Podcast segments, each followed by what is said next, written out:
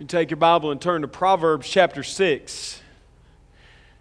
We continue in our study of worship and wisdom, and um, or wisdom and worship, and, and we've been in Proverbs now for some time. And the, just to kind of give you the outward look, uh, to kind of focus out where we're headed here, over, over the next few weeks, we're going to finish up the first nine chapters of uh, Proverbs, which are the lectures from a father to his son direct lectures, all hanging together, each one of them. This is lecture 8 of 10 that the Father gives to His Son. And so we're going to do that uh, pretty much through the rest of this year until Christmas.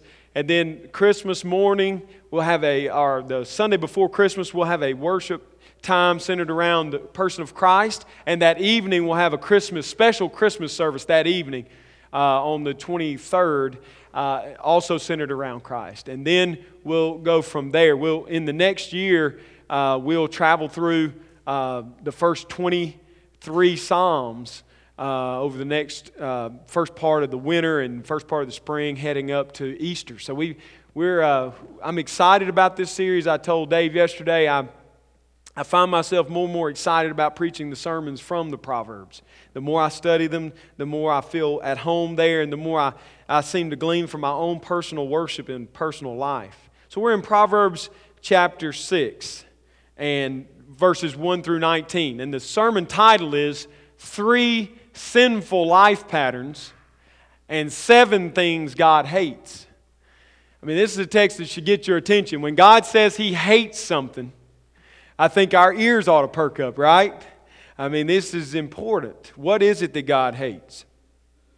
In a world where we like to class sins, typically the worst being the ones we don't think we would ever be guilty of, just, just for kicks in the evangelical church, uh, the top three list would be murder, because none of us think we actually will do that. We may contemplate it, we may commit it in our hearts.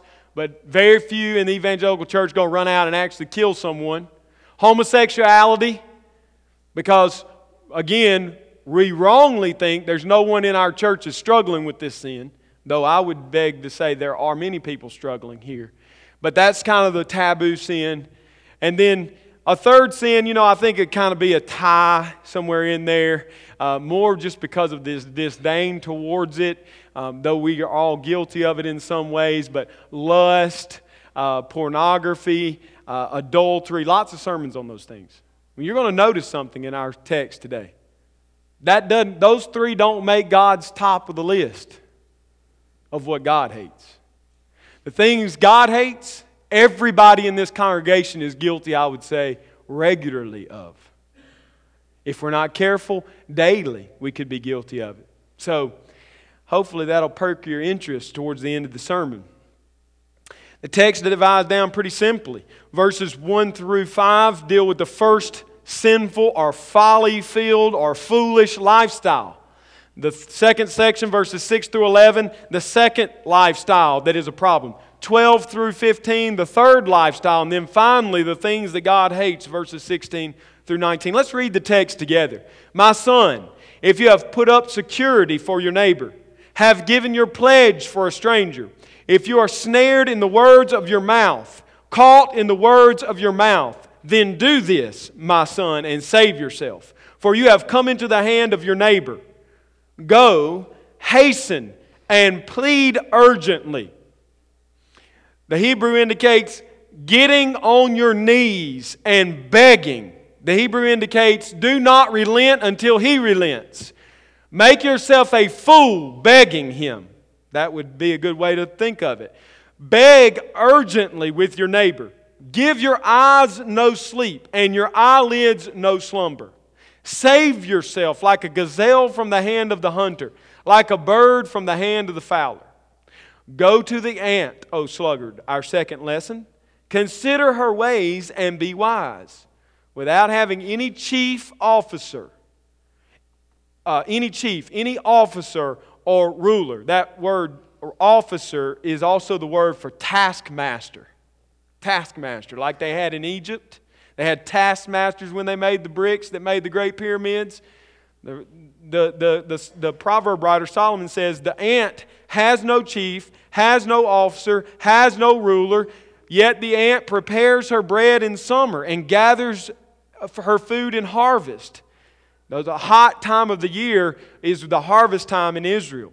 And so it's in the peak of the summer. She's out working hard to prepare for the cold and, and desolate winter in the, in, where there would be no food for. Verse 9 How long will you lie there, O sluggard? When will you arise from your sleep? A little sleep, a little slumber, a little folding of the hands to rest. That's not your grandma talking, though she probably said that a lot. That's the Bible. That's one of the few things Grandma says that's actually from the Bible. Sometimes, you know, she says things that we think are in the Bible, but this one's actually there.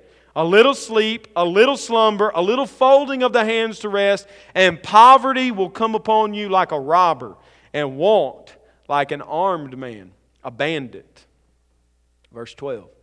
Third lesson a worthless person, a wicked man, goes about with crooked speech, winks with his eyes, signals with his feet, points with his finger, with perverted heart devises evil, continually sowing discord. Therefore, calamity will come upon him suddenly. In a moment, he will be broken beyond healing. What are the things that God hates?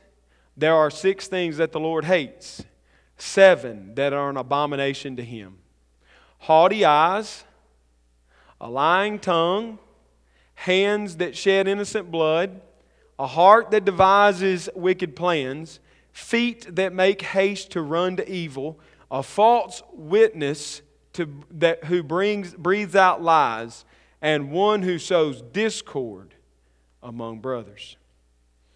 Let's look at this text piece by piece. First of all, in the first section, we see that you are living in a sinful life pattern if you put yourself as surety for your brother. If you put yourself as surety, as a guarantee for your brother in his debt. You're living a sinful life pattern. Now, I want to talk about this one carefully because in the Proverbs, we're going to see things like this a lot, and they're used out of context. Things like the borrower is always slave to the lender. You've heard that text a few times? Usually spoken as we walk into the bank to go into debt, right? We walk into the used car lot ready to spend our last dime on a car, on a second vehicle or a third vehicle or a boat that we don't need, and we say, like a, a voodoo chant, you know, I know this is bad, but because the borrower is always slave to the lender, but I've got to, you know. But that's not really what the proverb writer is talking about. There was no modern banking system in the day of the proverb writer. There's no go down to the corner, talk to the guy farmers and merchants that you've known all your life and, and, and pitch him on loaning you money for a house or for a car. There was none of that. In the ancient world, there was, and especially in Israel, there was a tie to the land which God had given them. And the people had wealth, it was built in. Land is valuable. Did you know that? Land is one of the few commodities in the world that no more is being made, unless you count in the delta, where it's just seeping centimeter by centimeter. If you wait on that, you'll be dead long before you can build a house on it, right? I mean, land is something that has a, a quantified amount, and there's no more coming. This is it. And God gave the people of Israel land. He gave them land that was not theirs, and He gave it by family and by clan, and they were to live there, and they were to pass it down uh, to, to ensure their prosperity, their ability to raise crops, their abilities to care for themselves if they were willing to work hard. And the land would produce for them if they were obedient to God in this way. So there was no modern banking system. There was prosperity in Israel because there was land in Israel and the land was given to the families. But there was also this. Uh, str- this struggle with the poor people in Israel who began to be in debt to their brothers. Now, I want to first of all say, in this passage right here, God is not saying, do not be kind to poor people. That is not what God is saying. If you read that, where it says, don't let your brother uh, have surety, if you read it the way that some people do and you see it as a, for, a forbidding of going into debt to take care of your brother, that's really not what's going on here. What's going on here is bad business. If you look here, giving your security to your neighbor or giving a pledge to your stranger, the idea here is not helping poor people, but rather going in on bad business deals. Your brother's about to go off the cliff he's making a bad business transaction, he's willing to put up his prosperity and yours to do the business, you're a fool if you do it. You're a fool. We could make it, uh, equate it in our modern day to get quick, get rich quick schemes. That's what the Bible's talking about here. Be careful. Don't throw your lot in on something where you're going to make a million in the next two years. You know, you've heard all those deals. Listen, if those deals really had promise, how many millionaires would we have? God's saying, don't do that. Do not go in debt for a man who's making bad decisions. He's not forbidding the care of poor people. Let me show you why I'm saying that over and over again. Deuteronomy, hold your passage here and turn to Deuteronomy 15. We have in the law a protection for the poor in Israel. Chapter 15, verses 1 through 11 is where we'll read, talking about the sabbatical year. God had divided the calendar of Israel into sevens, not just seven days in a week, but seven years in celebration of Jubilee. And so, in preparation for the seven year cycle, and these were not determined by when you went into debt, okay? So, let's say uh, the, the calendar's divided. Every seven years there will be celebration of Jubilee. In the seventh year, you shall return everything to its original owner. You shall give it all back to them.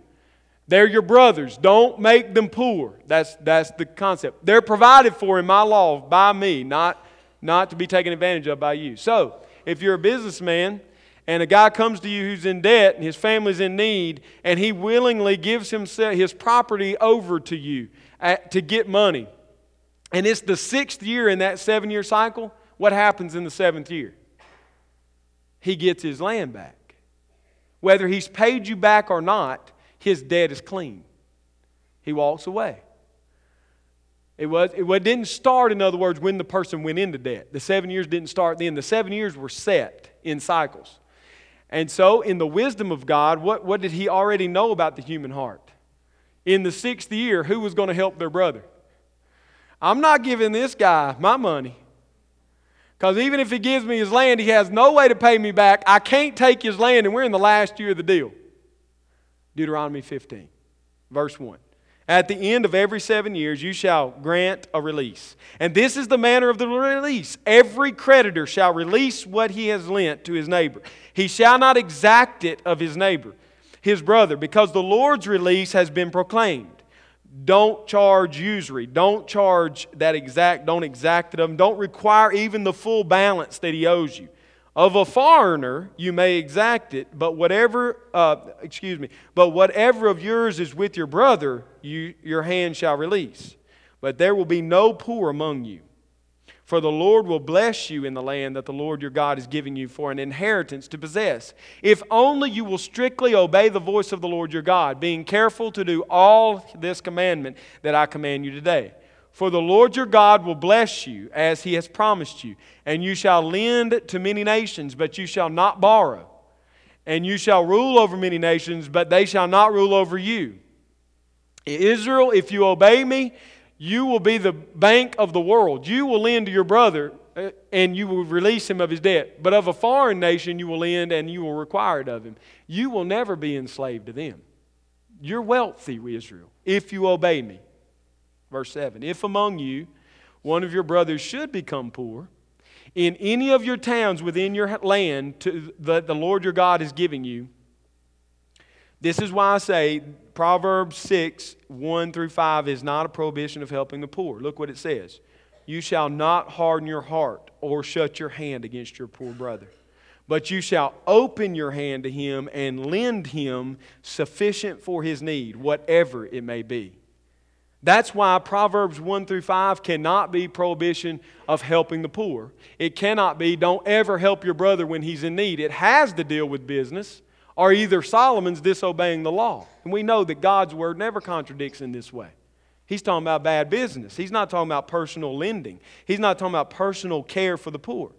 But let's continue in the passage. It's very, very specific. Verse 9 Take care lest there be an unworthy thought in your heart, and you say, Here's the sixth year syndrome. The seventh year, the year of release is near and your eye looks grudgingly on your poor brother, and you give him nothing, and he cried to the Lord against you, and you be guilty of sin. There it is. If you don't care for the poor, you are sinning. Therefore, Proverbs 6, 1 through 5 can't be talking about caring for poor people. Verse 10 You shall give to him freely, and your heart shall not be grudging when you give to him, because for this the Lord your God will bless you in all your work and in all that you undertake, for there will never cease to be poor in the land. Jesus said this, right? When they said, You should have sold what you were pouring on his feet and wasting, you should have sold it and given to the poor. And Jesus said, she's chosen the better because the poor will always be with you. He's quoting Deuteronomy 15.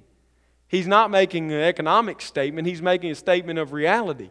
Poor people will always exist. The opportunity to worship me may not always exist among you, but the worship, uh, but the opportunity to care for the poor will always be there. Therefore, I command you, you shall open wide your hand to your brother, to the needy, and to the poor in your land. We see in Deuteronomy 15 1 through 11 that when we give money to the poor, we should not dun him for money in return. We should give the money without interest. We should give the debt with the idea that we will cancel it out if he's unable to pay. 2 Corinthians chapter 8 verses 9 Paul's drawing on the law in this place when he tells the Macedonian Christians to give generously to the poor in Jerusalem, right? This is the principle the apostle Paul's dealing with. Listen, these are your brothers, church. Don't make them go starving while you have even just a little. You want to be fair in your thinking with them. You want to give to them generously with open and glad hearts. That's not a new concept in the new covenant. Giving with a glad heart is not a new concept with the Apostle Paul or with Jesus. It was written into the law of Israel. When they saw the poor in need, they were to care for their needs no matter what the cost to them personally was. But in Proverbs 6 1 through 5, we see a different attitude. Look what it says. If your brother is in debt, I'm saying it's bad business, don't give security for him. Don't sign your name as the second guarantor on the loan. Don't pledge for a stranger. Don't put your personal wealth at jeopardy for a man trying to get rich quick. Don't do that. Why, son? Because you will get caught in the words of your mouth. When you do this, you're only going to have one hope of saving yourself. You're only going to have one hope. Be a fool. Play the part of the fool.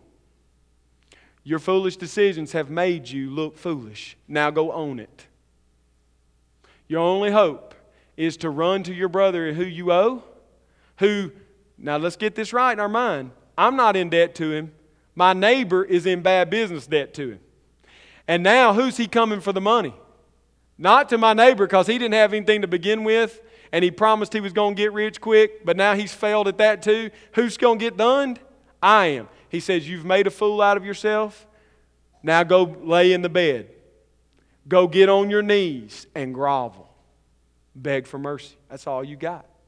That's the only play you've got. And listen, when he slams the door and tells you to pay up, bang on that door until he gives up. The Hebrew indicates here, the, the, the, the emotion of this passage indicates harass that man until he gets tired of hearing you and says, Okay, I'm done with you. Get out of here. You're bugging the stew out of me. I'll give you forgiveness. Get out. Don't come back. I never want to see you again. That's kind of the emotion here. So, the father to the son, the first sinful life pattern is thinking you get rich quick.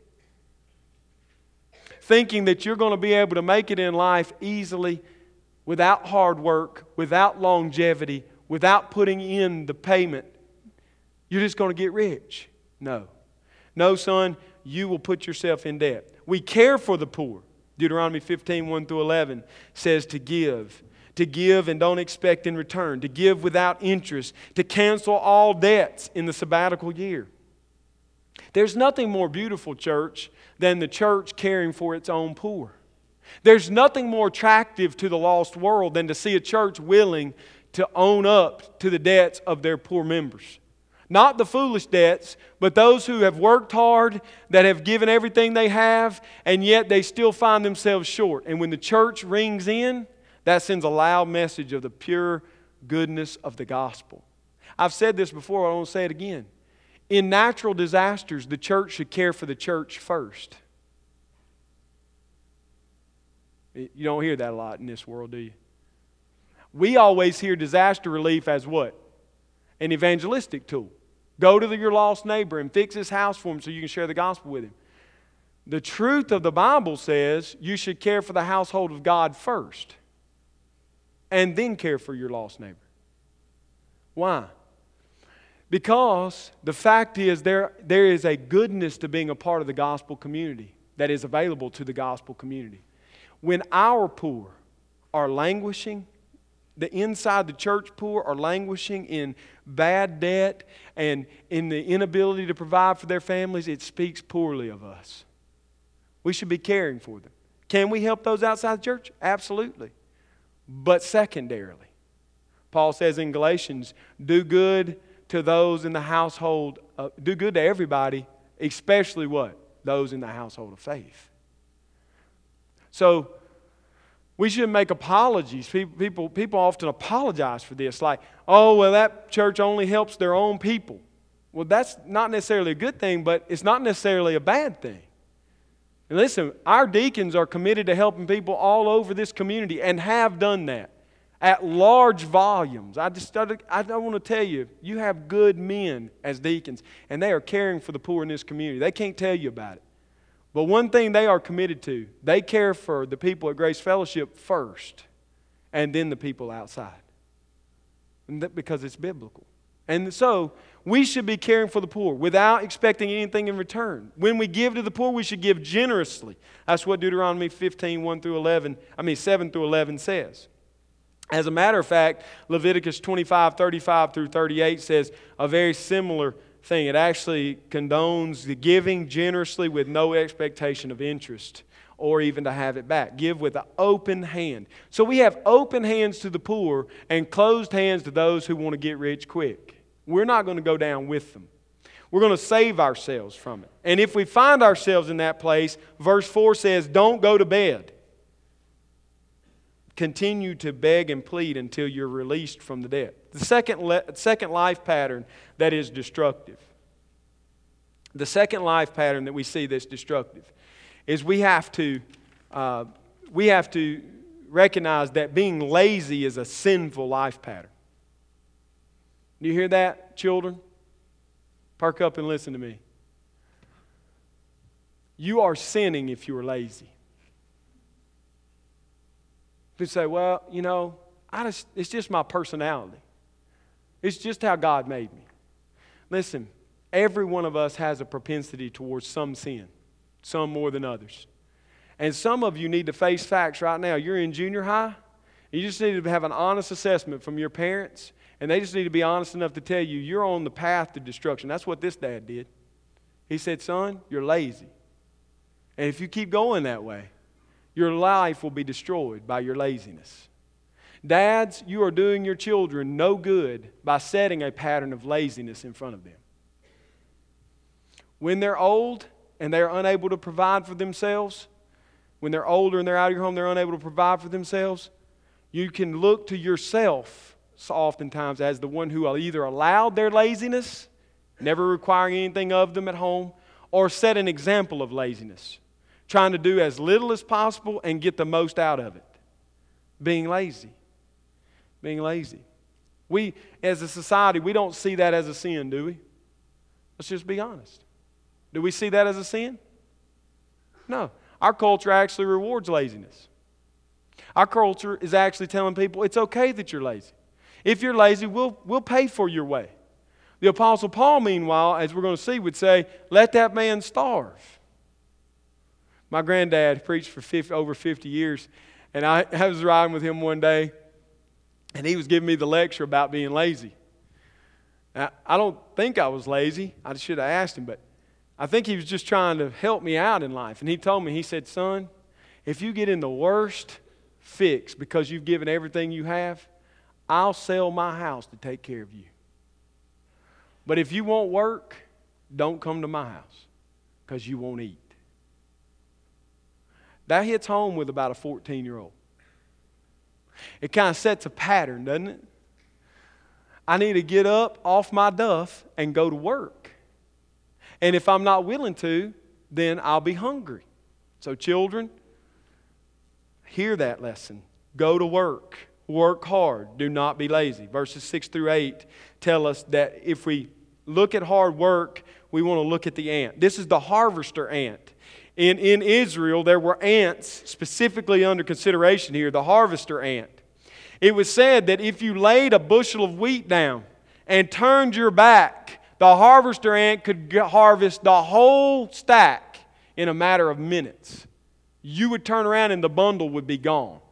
And it would be gone because this large column of as far as anyone can see, they're working together without leadership, without anybody calling the shots. There's nobody saying, you know, march right, 50 paces, up two. There's nobody doing that. These guys, when they see wheat on the ground, these ants just bail out of the hole they're in and they run to that wheat and they tote it off grain by grain by grain until it's gone. In a matter of minutes, they could destroy a crop that had been harvested. So he says, watch that. This is a very would be very easy picture for them. Something they would have seen. A colony of harvester ants. Watch them. Look how they work. They don't have anyone whipping them, threatening them, or making them do anything. They do it because they know if they don't work now, tomorrow they will starve to death.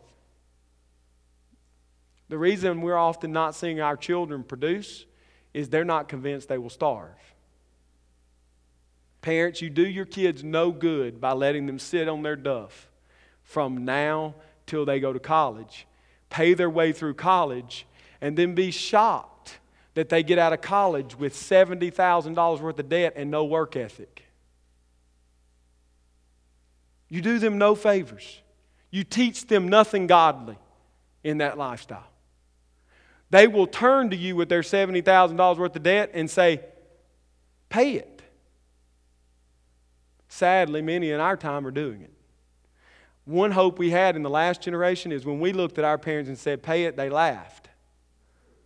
They thought it was a punchline coming. Now, unfortunately, parents look at those same kids at 21 and say, oh, he's still a kid. I'll pay it until you get a good job, son. Are you shocked he doesn't have a good job?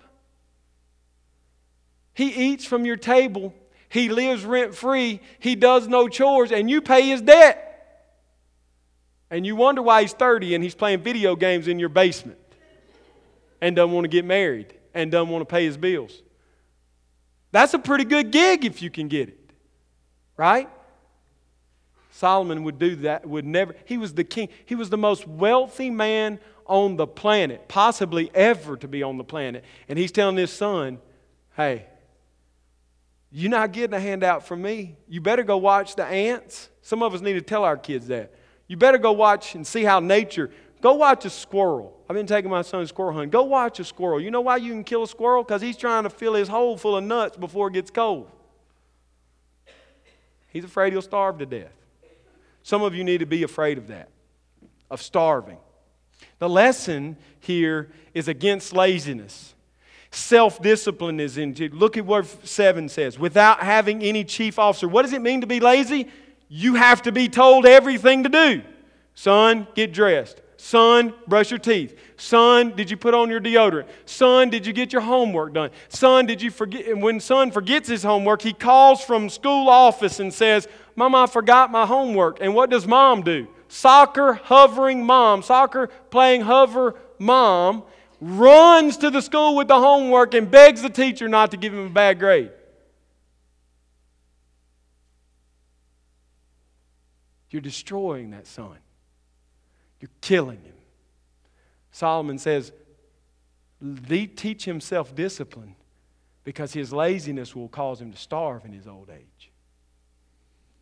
Oh, little Johnny, if I don't get this to him, he's going to make a bad grade. Would you rather little Johnny have a bad grade? Or would you rather him get fired from the first three or four jobs he has? The goal of parenting for a guy like Solomon, and I hope for the guys and gals here at Grace Fellowship, let me tell you what the goal of parenting is. Rod Campbell and I talk about this a lot. He gave me the chart. I had the idea. He gave, he's good with that. He gave me the chart. 90 degree parallel. age running across the bottom, responsibility running 1 to 10 up the chart. Okay? Take a line and draw a straight line up there. You want to hand them 100% responsibility of their life before they leave your house. That's the goal. For at least a year, you want them to live like they make their own decisions in your house. Why? Because even if they make a bad mistake, let me just give you an example. 17 year old at your house has a job, has to be there at 7 in the morning. If you, if you set that 17 year old's home time on Friday night and set his alarm for him and go in and bug him until he gets out of bed at 6.30 and rolls into work, when he's 18, he won't do that when you're not there. Self discipline is required, Solomon says. The ants don't have a mama that tell them to go to work. They go to work. Hey, let's raise up an army of little people out of Grace Fellowship that go to work. Go to work. We've got hardworking men in this congregation, but we are failing the next generation if we don't teach them how we are hardworking and why we are hardworking. We have to tell them. We have to explain it to them, and we have to let them be willing to fail. So you want them to have 100% responsibility at about 16, 17 so little Johnny comes in on Friday night, and you say, Where are you headed? I'm headed out with my buddies. Good. Great. I got to go to work in the morning at 7. Fine. No, no word. I flip the channel on the TV. Right? He comes in at midnight. He doesn't get up. He comes running in at 7.15 says, I overslept. I missed work. I'm flipping the channel on the TV. Talk to your boss about it. He might get fired from Taco Bell at 17. It's not the end of the world. But if he's 21 and he gets fired, it could be the end of his world. You see what I'm saying? Sometimes we fuss about the government safety nets, and we do the same thing at home. We got safety nets everywhere. Let them fail. Self discipline. 8 tells us, verse 8 tells us they have to be industrious, they have to work hard. Verse 8 She prepares her bread in summer and gathers her food in harvest. Why does she prepare bread in summer? Not so she can eat it all and indulge herself, but because she's hard working. She's self disciplined and she produces. She's industrious. She gets after it.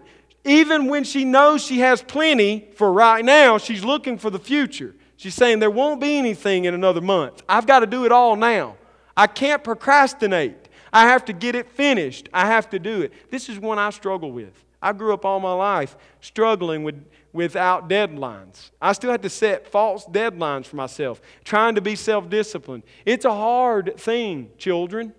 People you see that are successful with these kind of things, they're self disciplined, they're industrial, they learned it. It's a discipline they learned. They didn't just come out of the womb that way, they taught themselves these things. Proverbs 16. Look, I don't want to steal future messages material, but Proverbs 16 speaks to this industriousness. Verse 26 says, A worker's appetite works for him, his mouth urges him on. Be industrious.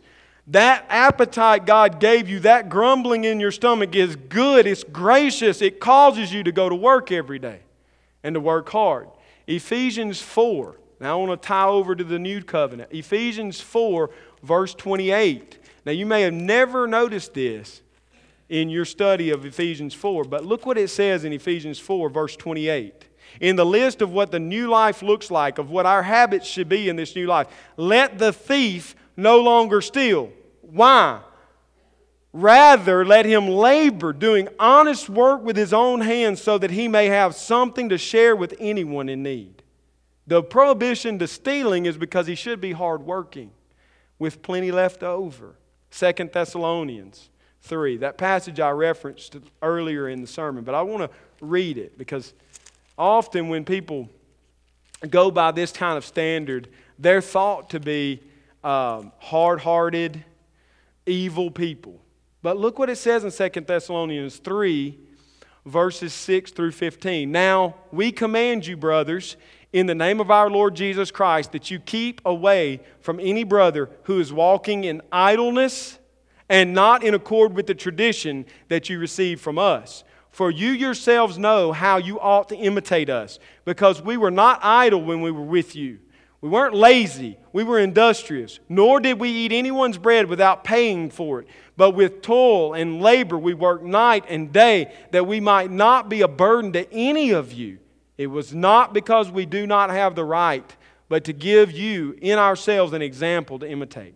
For even when we were with you, we would give you this command If anyone is not willing to work, let him not eat. For we hear that some among you walk in idleness, laziness. You're not self disciplined. You're not productive, not busy at work, but busy bodies. Now, such persons we command and encourage in the Lord Jesus Christ to do their work quietly and to earn their own living. As for you, brothers, do not grow weary in doing good. If anyone does not obey what we say in this letter, take note of that person and have nothing to do with him, that he may be ashamed. Do not regard him as an enemy, but warn him as a brother. I'm warning you as a brother this morning that your laziness is a sin, and it should cause you to starve to death in the long run. That's what Paul said. That's what Proverbs 6 says. If you're not willing to be self disciplined, to be industrious, then you will find yourself in this life pattern of laziness that is a sin. The final section, uh, the final, final verse here says that we should be prudent about the future. We should look for the future and see. Verse 8 says, uh, She prepares her bread in the summer and gathers her food in harvest. That's because she's industrious and also because she looks forward and sees the future possibility of starving is coming near. So, what does he say? A lazy person loves sleep more than he loves eating. A lazy person loves sleep. That's the warning. If you love sleep, if you love slumber, if your whole life is about folding your hands and resting, poverty will come to you quickly. And it will come like a robber in the night, a bandit to take everything that you have. You should provide for the future. This type of prosperous living, of what, what is called for here, listen, is don't be unwise lending money to foolhardy people who think they're going to get rich quick. They're not. And you will go down with the ship if you give them your money. Son, not only should you not give money to somebody who's gotten in bad debt, but you also need to get up and go to work hard every day, being industrious, self disciplined, and looking to the future. Looking to the future. Now, you're a blue collar worker in America today, and the wage, the earning wage, is shrinking, right? It's shrinking. We got a bunch of blue collar folks here even, even uh, small business owners, that we see the bottom line shrinking at our homes. But listen, we have mean, that means we must be disciplined. Of all people, we have to be disciplined. Why are we disciplined? Not so we can be lazy, but because we are hardworking. We're looking to provide for our family today and tomorrow, and to have leftover to give to the poor. The greatest testimony of the dependence on God for, for our goods is that we're open handed with them towards the poor and closed handed towards them for our own wants, not needs. That's a great testimony of the gospel.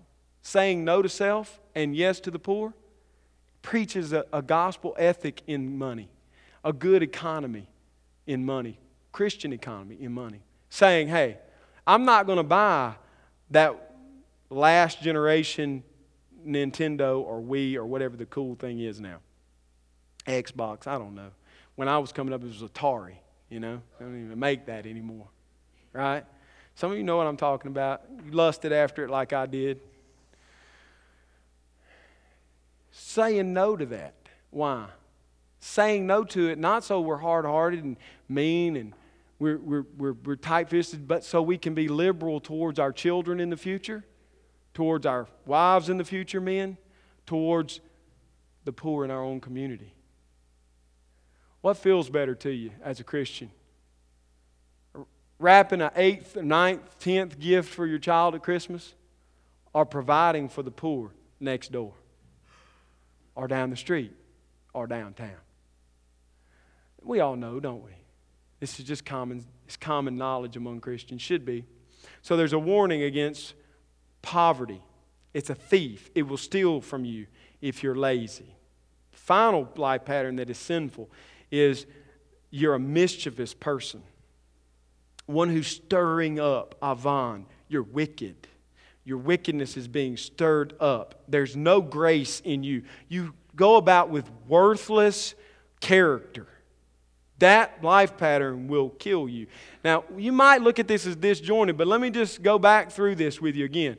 Don't loan to someone who's gone into bad debt. Work hard. Do not be lazy. Finally, don't be a troublemaker. Why? Those who are industrious and hardworking find themselves less time to be in trouble and find that it's harder to give bad loans. Or we might say it this way a hardworking person who stays clean of stirring up evil when he finds himself poor will have many friends to come to his rescue.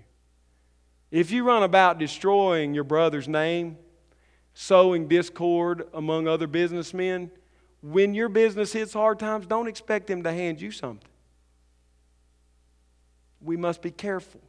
In our, uh, in our lives, it's easy to let our tongues run ahead of us and to say things that are divisive in a prosperous moment, only to have it come back on us in our day of poverty. A worthless person, a wicked man, that's that word avon, the idea of wickedness, evil. A wicked man goes about with crooked speech it's so descriptive, it really doesn't need a lot of explaining, does it? I mean, he doesn't speak straight. He doesn't look you in the eyes. He signals with his eyes, with a wink of his eye, with the, with the glint in his eye, the look away that he's up to something all the time. You've seen those people? You've seen those people where you, they come in the room and you just look at their eyes and you say, that guy's up to something. That guy's, that guy's trouble. You just know it, don't you? You see it. I tell my children all the time, these are the windows to your soul. The reason a liar won't look you in the eye is because looking you in the eye gives away the fact that he's a liar. And he knows it. It's human nature. He shuffles his feet. Notice all the signs of a liar, of a crooked man, they're all here.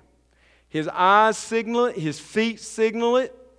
He points with his finger. Why? Because he wants you to look over there. Don't look at me, look over there. I don't want you to see what I'm up to. I want you to see that guy. You been around them? Eyes are ducking, looking away, full of mischief. They're shuffling the feet because they're nervous to be in front of you, and they're always trying to distract you to somebody else. They always want to point somebody else's failures out. He says, if you're that kind of guy, if you're that kind of guy, you're on a sinful pattern that will destroy you. Look what verse 14 says. You're divisive. Divisive, verse 14, perverted hearts are sowing discord continually. One of the great sins of the new covenant is sowing discord in the church. Gossip that's tearing people down, slander that's ruining lives. So sad that our churches are often being divided. Philippians, Paul tells two sisters in the church, look, you make amends. You're running around back talking one another's destroying the work of God in Philippi. See, you think talking about your friend in the church because she let you down or she hurt your feelings is between you and her, and you're just getting her back by telling this other person what she did wrong. Really, what you're doing is impeding the flow of the gospel. It's a gospel offense. You're destroying lives with your words. And it's looked on here with, with, with great disdain. Look at verse 15 calamity will come upon him suddenly because he doesn't have a brother walking with him in this life because he's sown discord. He's broken and, and crushed the, the, the spirit of those that would have loved him in his day of calamity. Now he's suddenly without anybody and he's broken beyond healing. There's no way to be restored. He is caught up in evil speech in verse 12, sinister actions in verse 13, evil in, uh, in his heart, no character in verse 14a. And in 14b, we see that he spreads division. He spreads division. The judgment will come on that person suddenly. So we see these three deadly, sinful patterns of life bad loaning practices to people that have made bad decisions, laziness, and evil lifestyles. We see these three patterns, and what does God hate? We end by looking at what God hates. There are six things the Lord hates, seven that are an abomination to him. This is a key in the Hebrew that we've got uh, a list. Six means nothing. Okay, I hear sometimes people will say, you know, six things, and they focus on the six things. They try to make something out of the seven things. Look, it doesn't mean anything. It's a rhetorical device. There are seven things that God hates. That's, that's basically what he's saying. Seven sins God points out in this passage he hates. What are they? And they're set up poetically. Number one, number one relates to number four in assertive evil. Evil actions. Number one thing in the list proud eyes matches up with number four a heart that desires evil plans. Number two and number six go together. They are slander, they are speaking evil. Verse uh, the two in the list is a lying tongue, and notice six is lips that utter lies. False witnesses. That's what it's really pointing to. Verses three and five, I mean, list in the list, action three and five go together. They're doing evil. Verse three, I mean, number three is a murderous hand. Number five is feet that run to evil. So this person speaks evil, this person does evil, this person is assertive, confirmed in their hearts towards evil. It sets us up for number seven, where the real focus of the passage is sowing discord among brothers. We see in this seventh, the life pattern number three is brought back in number seven in the list in verse 19, sowing discord among brothers. Now, I put the top list together at the beginning of the sermon, and sowing discord among brothers didn't make the list for us, did it? But the divisiveness that exists in God's church today, and if we're not careful, can happen right here in Grace Fellowship and can happen around your table as you talk freely about the sins of others in the church in front of your children, openly, just bashing people, making fun of, tearing them down, that to God is number one on the list. That you would sow discord, that you would tear down the reputation of another believer, grieves God's heart. He hates it. And it's easy to slip into, isn't it? We're so me focused. I mean, we'll do anything to make ourselves feel better and look better, right? Let's just confess it together this morning. The fact is, we're guilty of what God hates a lot. We see someone else's sin and we magnify it, we commit sin and we minimalize it. Yep, I see the head nod, and I appreciate that honesty. You're not leaving the preacher out on an island by himself. look, it's no fun to preach a message like this. It's, it's no fun. It's not my job to make you feel like fun and happy all the time. It's, it's not it. My goal every day is not to get here, let's make them feel good. That's not, that's not the thing. But I do want for your eternal joy to be secure. And I have a concern for my own life, for your lives, that it's easy for us in a church like this to slip into discord. It's simple. It happens before we even notice it. Just an unguarded word. Just a just a unguarded facial expression in front of our children. All of a sudden they're picking it up and they say, Oh, that, that person, you know, mama doesn't like that person. Daddy doesn't like that person. And we're just we're just kind of breeding this strife. Worse than splitting the church physical church, Grace Fellowship. Worse than that, it mars Christ. I mean, here's Jesus. He gave his lifeblood for the person that you willingly and joyfully tear down with your words. You just crush them. You stomp on them, right? And you get a kick out of it. All the while, that's a person Christ gave himself for. It's so easy. I'm just being confessed for my own sin. It's so easy for me to become judgmental like that. And in my own heart to begin to say, what an idiot. And that person right there, they're worthless. And they got all these problems. It's so easy for me to do. Whether I say it out loud or think it in my heart, it's so easy. And it's even easy to spread that to someone else. And so not that we need to be sin Nazis and run around and look for everybody else's sin and say, well, you're guilty, you're guilty, you're guilty. But listen, let's guard one another in this area. Dave and I, I'll give you an example, just so you don't think I'm beating up on you. I see it on somebody's face like, oh, he's been reading my mail. He's after me. My husband sent him an email this week and said, My wife's gossip. Please preach on gossiping. Let me just be honest with you. When I was studying this passage and think about any of you guys, one day Dave and I were sitting right back there in that booth, or Dave's desk, and we were talking. We were shepherding. And in the middle of it, the two of us just kind of stopped. We, we knew we were thinking the same thing. And what we were doing was we were shepherding. We pastors talk about the people in the church, and a lot. Just be honest with you, it's easy to talk about you guys and and to uh, to praise you and to build you up because you are a great church. It's also easy when you're discouraged to begin to point out all the faults. And when the two of us were together that day, that's kind of where we were in our spirit. We were, we were hurt. I don't even remember what we were hurt about. We were kind of discouraged, and we were pointing out all the problems, all the problems, all the problems. And finally, Dave said, as he so wisely does often, is, you know what? We're just gossiping. We're not doing anything about this. We're just sitting around talking. Are we going to go talk to these people? Well, no, I never didn't really intend to do that. I mean, that requires actually loving people. Right? We just had to confess. We had to stop and pray right there together and just say, Lord, we, we're, we're beating up your people. We act like we are better because we've reached some status. We're not better. We got our own sin. Help us, Lord, to love people enough to care about them. Go talk to them. If there's really a problem in your life, rather than sowing discord, I encourage you go to the person you have a problem with. Sit down with them lovingly and respectfully. Tell them what the problem is.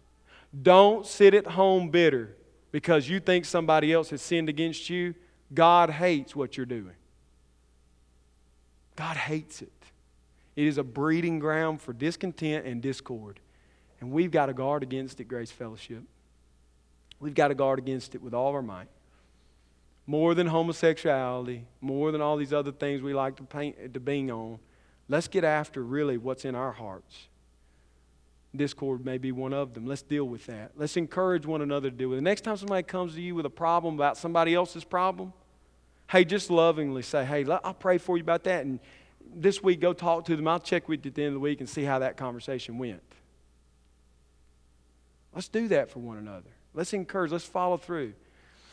Let's don't fall into these life patterns bad debt, bad debt, loaning on bad debt, uh, laziness, and worthless evil lives. And let's walk away from the things God hates, mainly sowing discord, being tearing down another. Let's don't do that. What's the cure and solution? Pick yourself up by your bootstraps. Work harder this week. Don't be lazy, be industrious. All of that will fade away. The solution is the same solution, right? The solution is truly living in the gospel. Some of you right now say, I try not to be lazy, but I'm tired. I'm tired emotionally, I'm tired physically, I'm tired in every way. And Jesus says, Come to me, all you who are weary and heavy laden. I'll give you rest from your labor. Take my yoke on you and take my burden, because my burden and my yoke are light and yours is heavy. I'll take the heavy. Remember that in the gospel, you're free from the penalty of death and sin.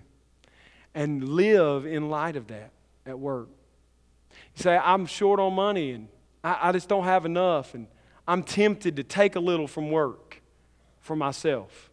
I'm tempted to, to, to, to put in less and require more. Remember what Paul said it's better to work with your own hands so that you have bread to eat and bread to share. That's a gospel principle. Think about sowing discord with your brother and rather build them up with words of love. Like 2 Corinthians tells us in, in chapter 12 in the spiritual gifts, one of the most loved spiritual gifts is encouragement rather than discord. The gospel applies in these areas, these very practical areas. We need to run to Jesus. All of us are failed. All of us are tempted in these ways. Run to Christ. Run to Christ. Find Him as your resting place, and then live in light of that rest, in light of that gospel.